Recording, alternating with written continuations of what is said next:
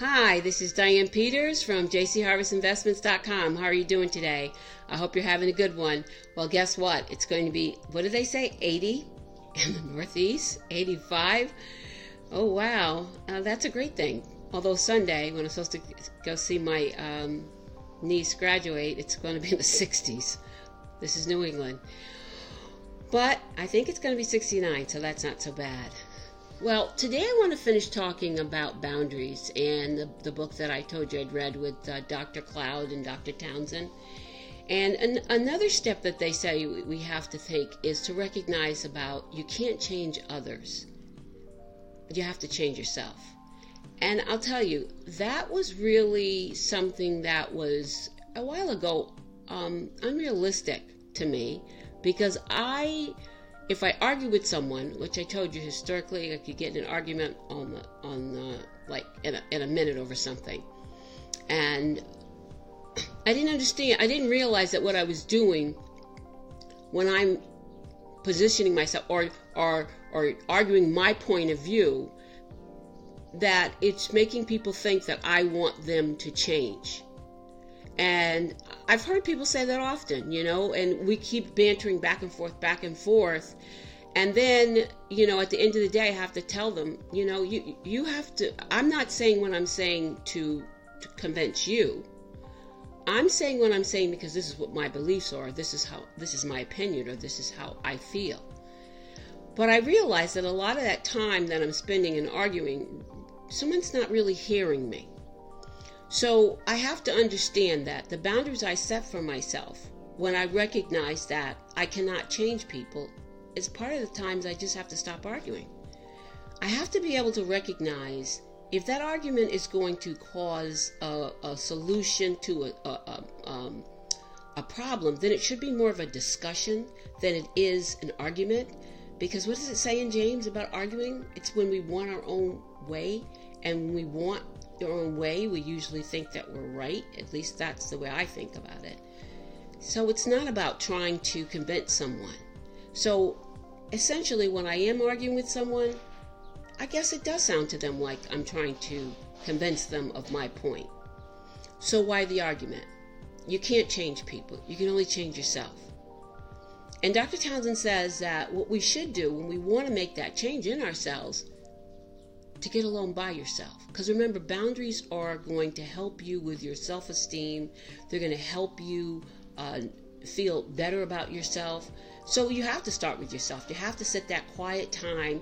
Now, I, and historically, I have journaled. I, I have done that before. I guess now doing the, these podcasts is probably a little of my journaling because I am speaking out loud some of the things in ways that I'm working through my journey and my uncovering my authentic self and wanting to get to back to the person or even better than that person when I hadn't gone through so many different layers of, of, of life change challenges and recognizing that life is a challenge every day and it's it's like it's how I, I react to it and how I go forward from it that really is going to make a difference.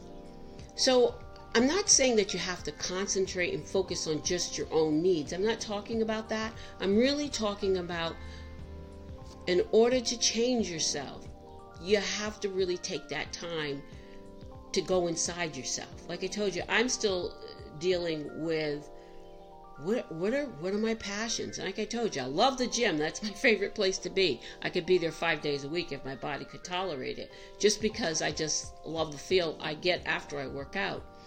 But there, there's got to be other passions for me. And I realized that holding myself in or guarded or or, or just not allowing myself to um, express what I enjoy the most. And, and, I know I love God, I love my family, and that's very important to me. But I, I realize now at this point in my life that I really don't have that strong passion about something other than what I mentioned. And I do think you have to have some type of passion for life in the sense that, you know, I don't want to stop working. I like what I'm doing. It's okay, but it's really not such a strong passion for me. So I feel like as I start uncovering uh, the, the changes I need to make in my life, it, it helps me to not look at other people and judge them. Mind you, I'm human. I make make a judgmental statement, but I don't feel like that person's going to be better off based on the on my judgment of a situation, a circumstance, or whatever. I really try to, to refrain from that because I know as I keep looking at other people and their faults, that's going to prevent me from working on me, which actually I'm the only one can change. I can change my behavior, my attitude, um, you know, thankfulness, gratitude, all those things. I ha- has to start with me, and I can't look at other people and expect them to give that to me if I'm not giving it to them. So I, I like what Dr. Dr. Townsend says about trying to change people. He basically said, um, and I'll quote, they may be motivated to change if they're always no longer work for them. So let's think about that. If everybody seems to be doing fine, they're not, you know, they don't have any upheavals in their lives, and I come into their life and I see something that's wrong, and then I point it out to them. Why? They haven't invited me in, number one. Number two, that's really none of my business. If they're going along fine and they're happy with their life, and if I find myself doing that to someone, I say, wait a minute, Diane, there's a change that you're looking to, ha- to, to create in your own life, but instead of doing that, you're getting busy in someone else's life. So, if your life is working for you, don't accept criticism or judgment from other people. If you really want to change, for me, I get alone with God and I ask Him to reveal to me the things in my life that are not working for me. Because I know sometimes we get in a like a little compartment in our lives and we we just get in, in, in a motion of doing things always the same over and over and over again and you can forget about hey you know either there's a better way or i want to do something different but again, I think that time alone for me with God is, is essential. Because if I don't have it, I really cannot operate. That's how I that's how I live my life. And it also helps me to pray for more people and know that everybody's doing the best they can with what they have. I did when I didn't know any better. I was doing the best I could at that point in my life. So I always go, you know, everything for me revolves around God. If God, who created us, does not totally come down here and say, those people I created, I mean, I'll never forget that Bible story. when God took the Israelites out of Egypt and, um, you know, they started worshiping that calf. Uh, I'll never forget. That was a turning point for me where I saw a judgment side of God. And I'll never forget, I was reading the Bible alone and I really felt like God was speaking to me. Yeah, this is the side of who I am. So, an all powerful God can make changes in people if He so chooses. But God has created everyone, even our children. It's not our job to create their life for them. We're supposed to guide them, direct them. Their life and their decisions have to be their own. So, I must end this with if you want change to happen, start with yourself first.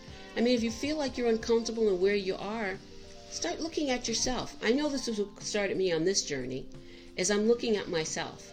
And I'm, I'm, I'm really trying to get to the heart of who I am and what I'm all about. Because believe me, through trials and tribulations, I've allowed myself to be cut off, emotionally and otherwise. So I know that the only way that that true heart is going to come forward is as I start unraveling these changes in my life. And I like another statement that Dr. Townsend said. He said, "Remember, boundaries are not about honoring are about honoring your needs, not about judging other people's choices. So, I thank you so much for listening to me today.